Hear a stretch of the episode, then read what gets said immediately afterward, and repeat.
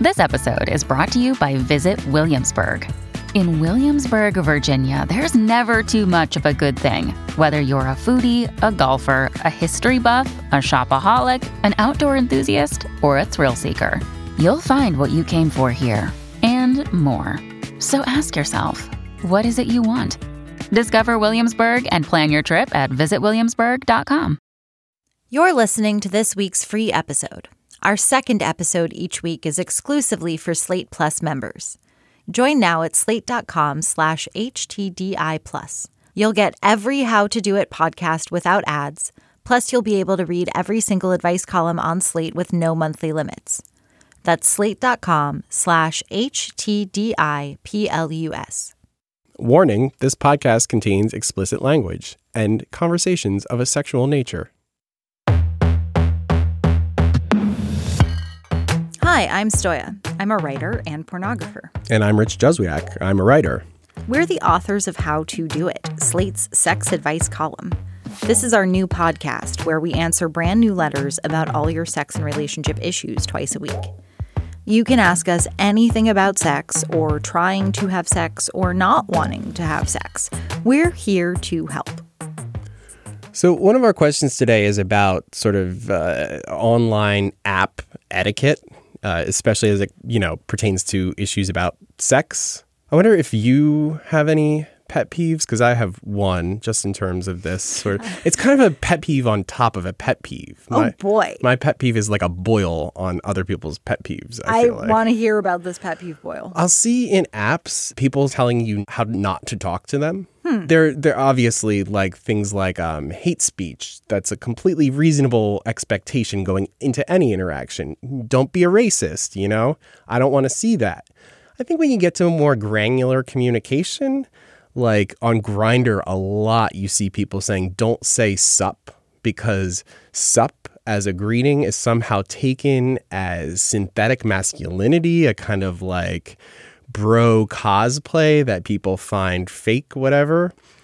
What I think is that within the realm of, non-hatred, like I said, I feel like let people say what they're going to say, and then you can filter those people out, because you need some kind of filter. Yeah. So a whole bunch of years ago, one of those glossy magazines you can find at the grocery store for women asked me to write about something. And I was like, how about the language that we use to describe genitals? And they were like, great, what do you have to say? And I'm like, well, I argue for the right to use every word from cunt to coochie snorcher to snorcher, Miss Kitty Puss Puss, because each indicates how a person thinks about their body and sex. And so I want you to call it Miss Kitty Puss Puss, so I know you're a Miss Kitty Puss Puss kind of person, and then I can make my own decision, which is going to be no thank you. Exactly. Yes. Yeah. If you ask people to censor themselves, then what you're going to get down the line may surprise you. Whereas if you come to me saying sup and that turns me off, then I know. Then you know. Great. You've done us both a favor. Yeah. I feel like we've worked that out. Maybe the issue that we're going to talk about is quite as cut and dried, but I'm glad we're doing something here. All right, let's go to our first question. Dear How to Do It, I'm recently back in the dating game after being in a long-term relationship and am new to using Bumble. I live in a rural area, so I may be driving 3 hours to meet someone. On the app, I asked what I thought was a reasonable question. How important is sex to you in a relationship? I'm a gynecologist, so sometimes my filter is off, but I evidently offended some guy I was chatting with. It's not like I asked for a dick pic or asked what his favorite type of porn is. I just don't want to drive 3 hours to find that there's a major libido mismatch. Is that offensive? Should I just wait till I meet someone and there's a spark to ask that question? Is there a way to reword that request? Now I'm worried I'm going to get flagged for it. Signed, just asking questions. I want to preface everything we're about to say with a response to, now I'm a gynecologist, so sometimes my filter is off. Right. I am a career pornographer. Yeah. So like, I'm like, of course you ask someone how important is sex to you. I mean, without a doubt. And if you're considering driving 3 hours, you ask if their dick is within a certain range, right? Because if it's too big, that's going to cause me a problem. And if it's really small, it might be tough. I feel like I asked with driving within a certain range, walking around the block. You know what I mean? Taking the subway a few stops. And by the way, people lie about their dicks all the time. So that's another thing, too. And that's the worst thing, too. It's like, you showed me a dick that is not the dick that I'm looking at. And now what? Now the dick is out. False advertising. I mean, and so now what am I going to do? And I've shut down sex in the middle of it plenty of times. That's been coordinated by apps, especially. But it's like, why are you making me do this? Because it sucks every time. I don't want to do it. No. But to your point with this question, she applied the filter. They applied the filter. Yeah. I mean, they saved themselves the drive. Yeah. They're like, hey, I like to ask not even that deep questions that are direct about sex before I have sex with someone. I think that's totally wonderful. I think that's great. I think the world would be a better place if more of us conducted ourselves that way. You're nodding up and down, like affirmatively. Yes, I really believe this. Yes. So I think we have this consensus of like, yeah, you're fine. The person who shut down communication is not a good fit for you. They saved you a drive. Keep doing what you're doing. You'll eventually find people who are appropriate matches. Yeah. And, you know, the emotional tone and intensity of an answer can really spin your head and make you question yourself. But if you take a step back, what this guy gave you was data. He answered your question, essentially. He may have done it with a big kind of pyrotechnical display. He may have done it in a way that like somehow was jarring to you, but he told you how important sex is to the relationship. So go into this experience on apps knowing that people are going to tell on themselves, even if they don't articulate exactly what that is. You kind of have to piece it together sometimes. And as far as getting flagged for asking how important sex is to you in a relationship, I don't think Bumble is going to flag you for asking that question. No, that would cut into their business model at a certain point. Yeah, that seems like deeply at odds with the reason they exist. Yeah. Maybe, yeah, don't ask what their favorite type of porn is. Like Bumble might take issue. I don't know. I don't know either. Anyway, we're both on the same page with our letter writer. They did the right thing. They asked the right question. You got to grow a little bit of a thicker skin if you're going to be conversing with people in these arenas. And just know that people are going to give you answers and it may come out shitty. And that tells you even more than you needed to know about the person. Yeah. And I can't believe I'm about to say this. Can't wait. Try to think of it like a pickup artist. Uh-huh. It's okay. A numbers game. It's a numbers game. That's right. It's efficiency and clear communication and volume. Boom. Yeah. This podcast is sponsored by Ramp. Are you the decision maker in your company? Consider this. For the first time in decades, there's a better option for a corporate card and spend management platform. Meet Ramp, the only corporate card and spend management system designed to help you spend less money so you can make more. Most corporate credit cards offer points as incentives, but those points amount to less than their worth in real cash value. Ramp's business cards offer you cash back, real money in your pocket. Plus, you control who spends what with each vendor. And Ramp software collects and verifies receipts automatically, which means you'll stop wasteful spending and close your books in hours instead of days. Businesses that use Ramp add up to 5% to their bottom line the first year. If you're a decision maker, adding Ramp could be one of the best decisions you've ever made. And now get $250 when you join Ramp for free. Just go to ramp.com/easy. Ramp.com/easy. RAMP.com/easy. Cards issued by Sutton Bank and Celtic Bank, members of DIC. Terms and conditions apply. So on to our next question. Dear How to Do It, my husband has been engaging in online sex chats with other women. I happened to see a charge on our bank account. He had spent $100 on a private session with a cam girl. I confronted him immediately, and he apologized profusely. He said that he had been drunk and didn't remember paying that amount of money or the interaction they had together. He is well aware that I am not okay with him interacting sexually with other women. After discussing this and my limits, he said that he had never done this before and wouldn't do it again.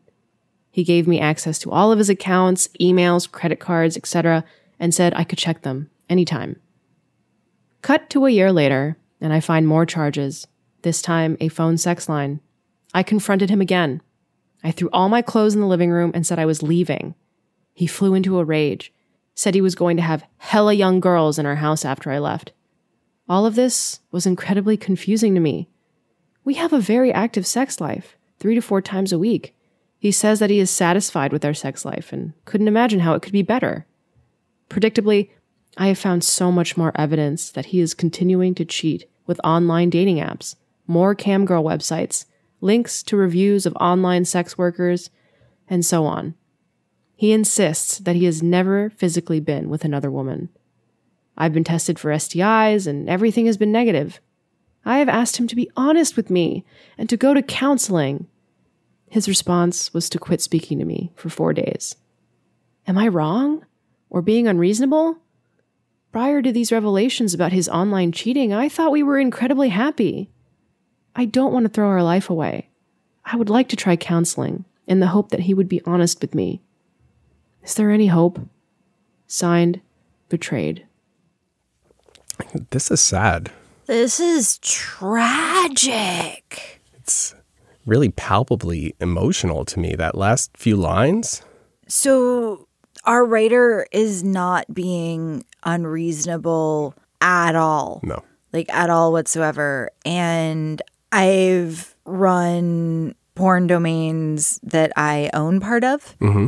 And I've interacted on fan sites. Sometimes you do get people who do strange things because they're deeply under the influence of substances or having a mental health crisis. And that's very much the sense that I get with the husband.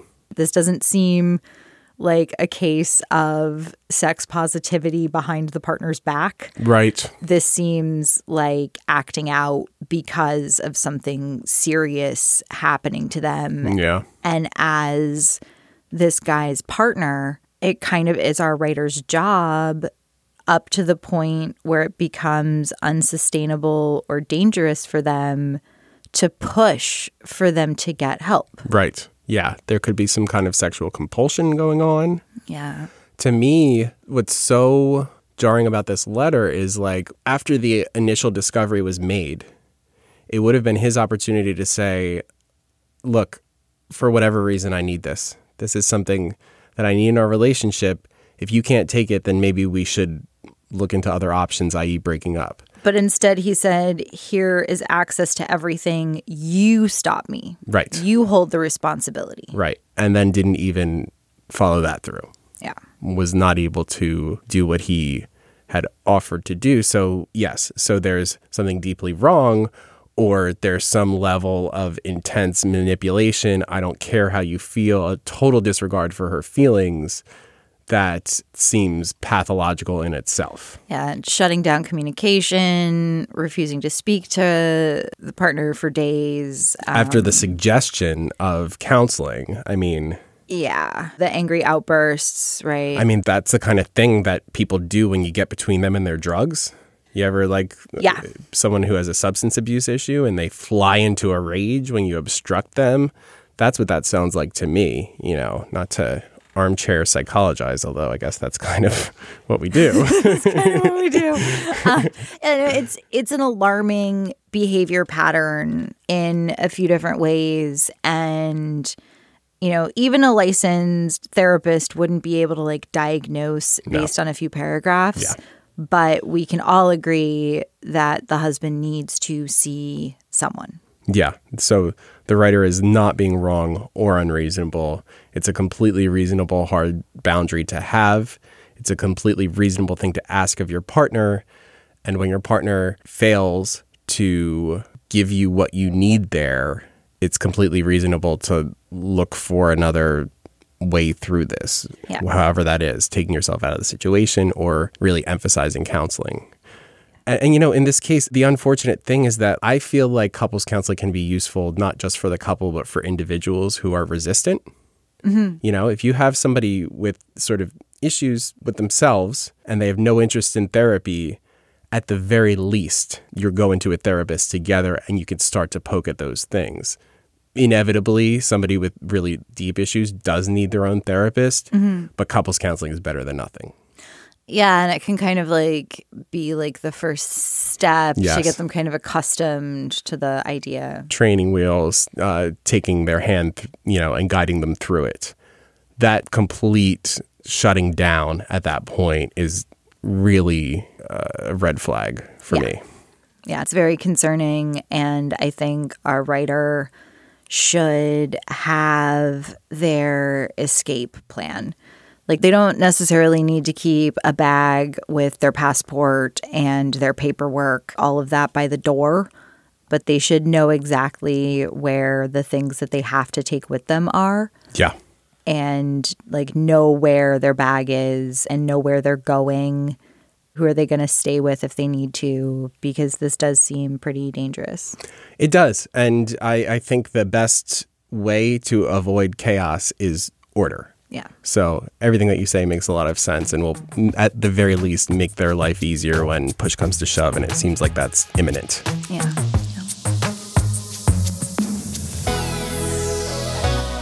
Okay, that's all for now, but we're not done this week. On the second episode this week, only for Slate Plus members, a woman writes that her husband just divulged a long-held sexual secret to her, and she really doesn't know what to do with this revelation. Just kind of hard for me to wrap my head around because I have a penis fetish. You know what I mean? Like, that's part of, like, the point of having sex with cis men that I do, which is that I get to play with the penis and get to have that fetish. It's more than that.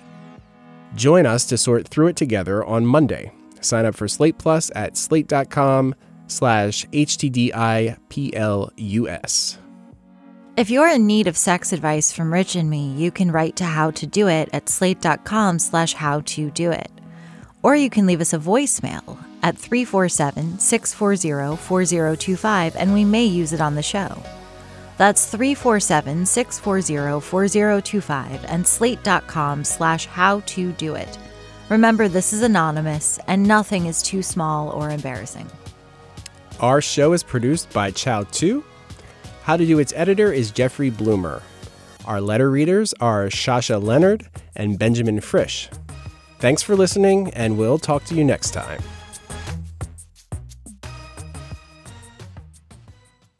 Hey guys, it is Ryan. I'm not sure if you know this about me, but I'm a bit of a fun fanatic when I can. I like to work, but I like fun too. It's a thing. And now the truth is out there. I can tell you about my favorite place to have fun. Chumba Casino. They have hundreds of social casino style games to choose from with new games released each week. You can play for free anytime, anywhere. And each day brings a new chance to collect daily bonuses. So join me in the fun. Sign up now at ChumbaCasino.com. No purchase necessary. VGW Group. Void where prohibited by law. See terms and conditions. 18+.